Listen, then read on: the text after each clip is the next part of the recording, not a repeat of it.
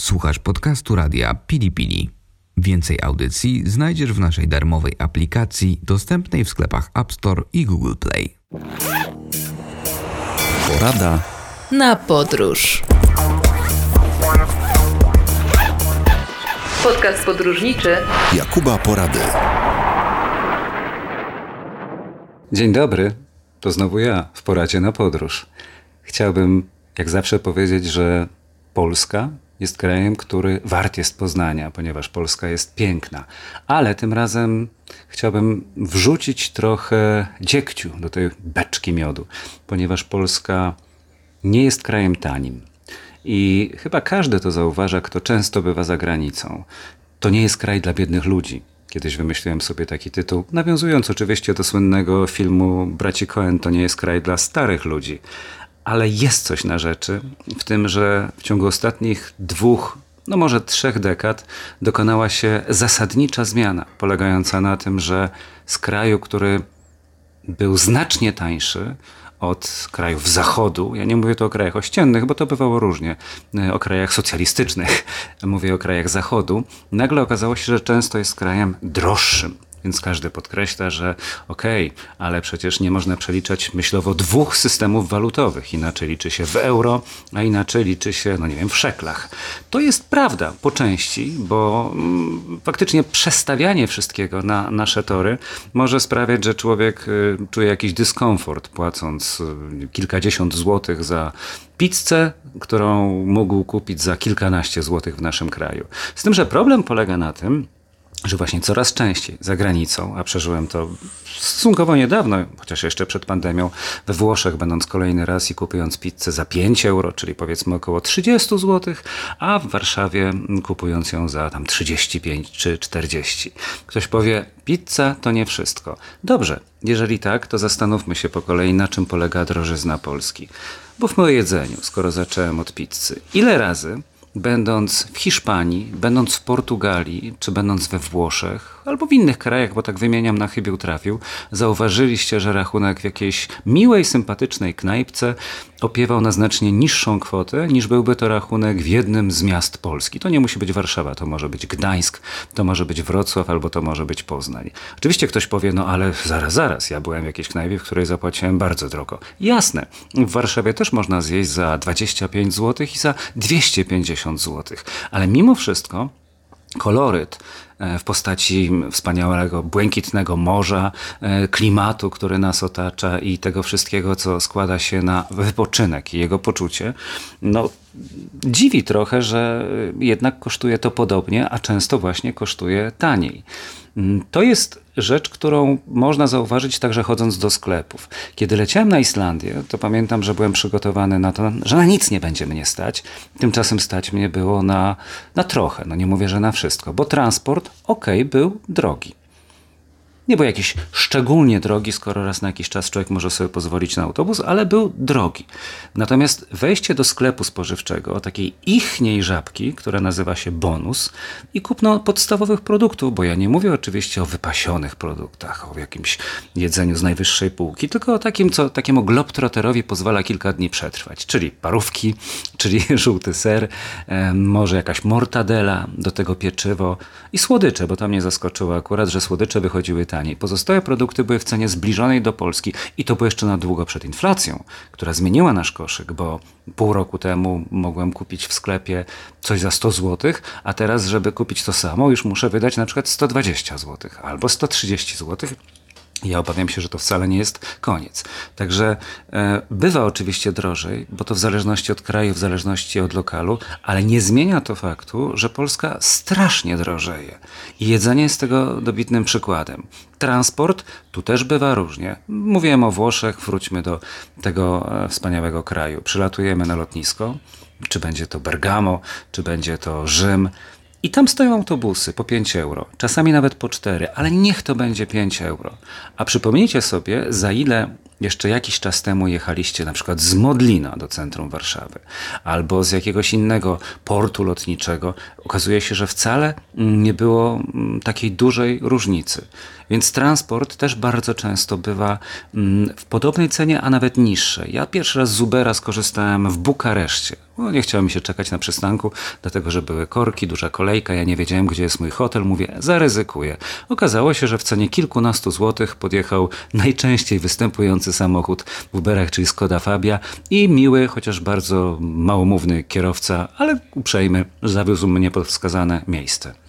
Więc to jest pytanie, czy tam u nich wszystko tanieje, czy u nas drożeje? Obawiam się, że to drugie. Mieszkanie, no tutaj może być różnie, dlatego że jednak nie bez kozery fundusze zagraniczne wykupują na pniu to wszystko, co się buduje, po to, żeby potem żyć z wynajmu, bo to im się po prostu opłaca. Dlatego często ci, którzy mieszkają w Wielkiej Brytanii, mówią, ach, lepiej zainwestować i kupić tutaj. To wcale nie musi być Warszawa. To może być inne wspaniałe miasto. Może być to Olsztyn, może być to Lidzbark warmiński, e, mogą być to Kielce nawet moje. Kto wie, czy nie opłaca się bardziej kupić dwóch albo trzech mieszkań w Rumi za tę samą cenę, za którą kupi się jedno w Warszawie. Jeżeli ktoś by chciał żyć z wynajmu, to wydając no, podobną kwotę, nagle ma no, prawie potrojoną wartość tej stopy zwrotu, dlatego że jednak masa osób z tego małego trójmiasta dojeżdża do pracy w dużym trójmieście, korzystając ze SKM-ki i w związku z tym nie jest to żaden problem, żeby pracować w Gdańsku czy w Sopocie, a mieszkać w Rumi, w Wejherowie na przykład, czy, e, czy w Redzie. To jest też rzecz do przedyskutowania, a mnie to szczególnie interesuje, ponieważ lubię patrzeć i tak organoleptycznie dostrzegać to, mm, na czym polega pewnego rodzaju szaleństwo, które zaczyna się właściwie od aut z zachodu. Bo nie bez kozery to nie z Polski do Niemiec sprowadza się samochody, tylko stamtąd do Polski. Zresztą nie tylko, bo z Francji czy z Włoch, ale jakby idzie, idzie to w tę stronę. To jest ciekawe spostrzeżenie i mam do Was prośbę, żeby będąc w najbliższym czasie i w Polsce, i gdzieś za granicą, sprawdzić sobie, czy rzeczywiście tak jest i zobaczyć, gdzie jest drożej, a gdzie jest taniej. Bo ciuchy ciuchy na pewno nie będą Was tyle kosztować, ale to trzeba sprawdzić na własnej skórze. I to jest dzisiaj moja porada na podróż. Wracamy po przerwie. Podcast podróżniczy Jakuba Porady. Wspominałem w jednej z audycji, że czas pandemii może czasami na plus dać nam szansę na to, żeby zrealizować postanowienie, którego nie udało się zrobić wcześniej. To mogą być zaległe lektury, jeżeli mamy więcej czasu na siedzenie w domu, bo pracujemy zdalnie, to może być zadbanie o kondycję fizyczną, bo w związku z tym, że na przykład nie trzeba iść na siódmą do pracy, to można pobiegać, można poćwiczyć na siłowni, jeżeli ktoś ma takie życzenie, zwłaszcza, że no, liczę na to, że będą już odmrażane, a nie zamrażane ponownie, chociaż tego nikt nie jest w stanie do końca przewidzieć. Ale wśród tych projektów ja mm, też mówiłem kiedyś o swojej jeździe nad Bałtykiem. Takie moje marzenie z dzieciństwa, bo moje pokolenie najczęściej raz do roku czyli w wakacje, wsiadało do pociągu, jechało całą noc i później rozbijało namioty, no bo skąd nas było stać na hotele i bawiło się świetnie, mając kilka złotych, symboliczne grosze przy duszy, ale dawało radę, najważniejsza była zabawa i dobre towarzystwo. I to może w przekonaniu mojego pokolenia, także i góry oczywiście, ale to były takie podziały, prawda? Tak, Kraków czy Warszawa, szkoła otwocka i szkoła falenicka. Ale może zawsze w moim przypadku no, miało troszkę więcej tych plusów niż góry. Nie rezygnując oczywiście z gór, tak się cały czas usprawiedliwiam, żeby nikogo nie urazić. Nie to jest istotne w tej chwili. Istotne jest to, że marzyłem o tym w wieku starszym, kiedy zacząłem studiować, kiedy zacząłem pracować, kiedy na nic tak naprawdę nie było czasu. Że człowiek przeżył kilkadziesiąt lat i właściwie już chyba nigdy pod te namioty nie pojedzie. Już chyba nigdy nie rozpali ogniska na e, polance jakimś wyznaczonym oczywiście miejscu. Nigdy nie ruszy gdzieś tam na rowerze, a zawsze sobie o tym marzył. I właśnie czas pandemii sprawił, że ja postanowiłem zrobić sobie rajd na rowerze od Świnoujścia do Helu, do czego Was dzisiaj gorąco zachęcam. Długość naszego wybrzeża wzdłuż otwartego morza, liczona na podstawie punktów kilometrażowych, wynosi 499 kilometrów. Niektórzy doliczają e, Zalew Wiślany, inni nie, więc to jest tak, że powiedzmy jakaś tolerancja występuje, ale jest to na tyle dużo, że no w jeden dzień się nie przejedzie. Dlatego zaplanować sobie trzeba kilka dni. Można to również zrobić etapami. Pojechać, przejechać sto kilkadziesiąt kilometrów, wrócić do swojego miejsca zamieszkania i może pojechać za tydzień albo za dwa. To wy musicie ustalić sobie plan, no i zacząć go potem realizować. Natomiast warto e, pamiętać o wsi Wicie, bo we wsi Wicie w 2012 roku został ustawiony głaz wyznaczający 262 kilometry wybrzeża, czyli jego środek. I ta wieś jest pomiędzy Darłowem a Jarosławcem. No, jedni się spierają, że to nie jest środek, że w innym miejscu jest środek, ale my potraktujmy to jako zabawę, żeby pokonywać te kolejne słupy milowe jechać sobie tymi pięknymi nadmorskimi ścieżkami, po to, żeby później móc powiedzieć, nawet jeśli nie udało się przejechać całego wybrzeża, że udało się przejechać jego znaczną część. Jakie obawy mogą towarzyszyć przy takiej wyprawie? Po pierwsze, nie dam sobie rady. Ja tak mówiłem. No bo jak? Spakować się w te sakwy rowerowe? Przecież tam nic nie wejdzie. Okazuje się, że w duże sakwy rowerowe czyli takie w moim przypadku mające 80 litrów, wchodzi praktycznie wszystko, bo jeszcze plecaczek mały na ramiona z takimi rzeczami podręcznymi. Natomiast tam się zmieścił i namiot, i śpiwór, i jakieś potrzebne jeszcze rzeczy do tego, żeby kempingować i biwakować. No i w zasadzie nic, tylko ruszać w drogę. No dobrze, ale rower mam tutaj, w Warszawie, a tam trzeba jakoś dojechać. I ja przyznam się, mm, bez bicia, że ja pierwszy raz dopiero wtedy przewiozłem rower. Zresztą z problemami, bo mój rower jest strasznie ciężki, więc postawienie go tak w pionie w tym przedziale kolejowym to jest nie lada sztuka, a też ma takie duże rogi, które mm, przy dużej kierownicy no, rozpychają się na boki, zajmując miejsca innym cyklistom. Ale to się da najbardziej zrobić. Po prostu trzeba sobie dokupić za te e, no, niecałe 10 zł bilet i na rower, no, oprócz tego biletu, który kupujemy dla siebie. I potem wysiąść, w moim przypadku w Gdyni i zacząć sobie realizować ten plan. No dobrze, ale co zrobić w takim razie z kondycją? Jak to jest przejechać 10 km, 20, ale 50 to już jest chyba za dużo. To jest kolejne pytanie, które ja sobie zadawałem i które być może zadawać sobie będą wasi znajomi albo wy sami. Moim najdłuższym dystansem, jaki przejechałem, było 130 km, nawet z małym hakiem, w ciągu jednego dnia. I powiem szczerze, nie zmęczyłem się. Znaczy, przejechałem to, nie spodziewając się nawet, że dam sobie z tym radę.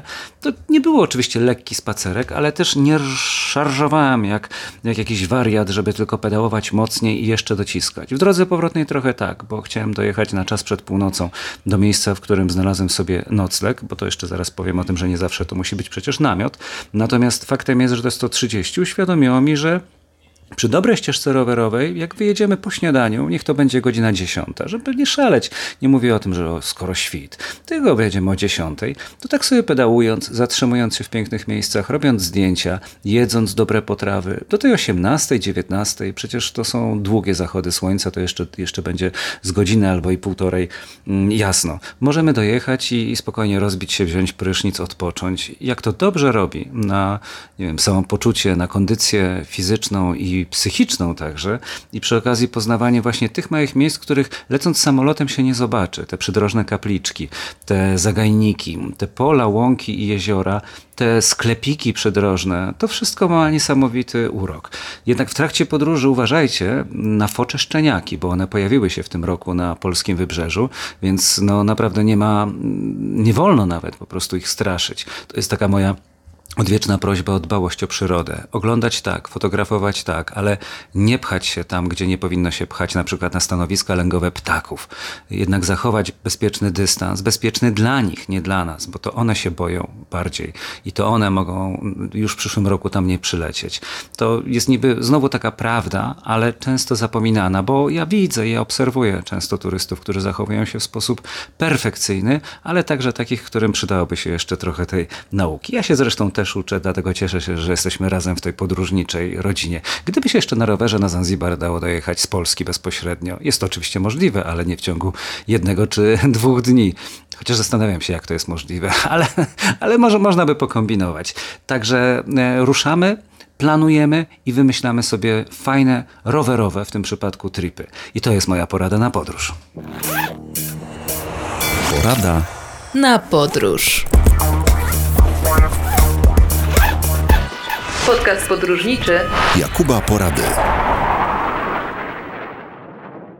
Wysłuchaliście podcastu radia Pili Pili. Więcej audycji znajdziecie w naszej darmowej aplikacji dostępnej w sklepach App Store i Google Play. Do usłyszenia w radiu Pili Pili.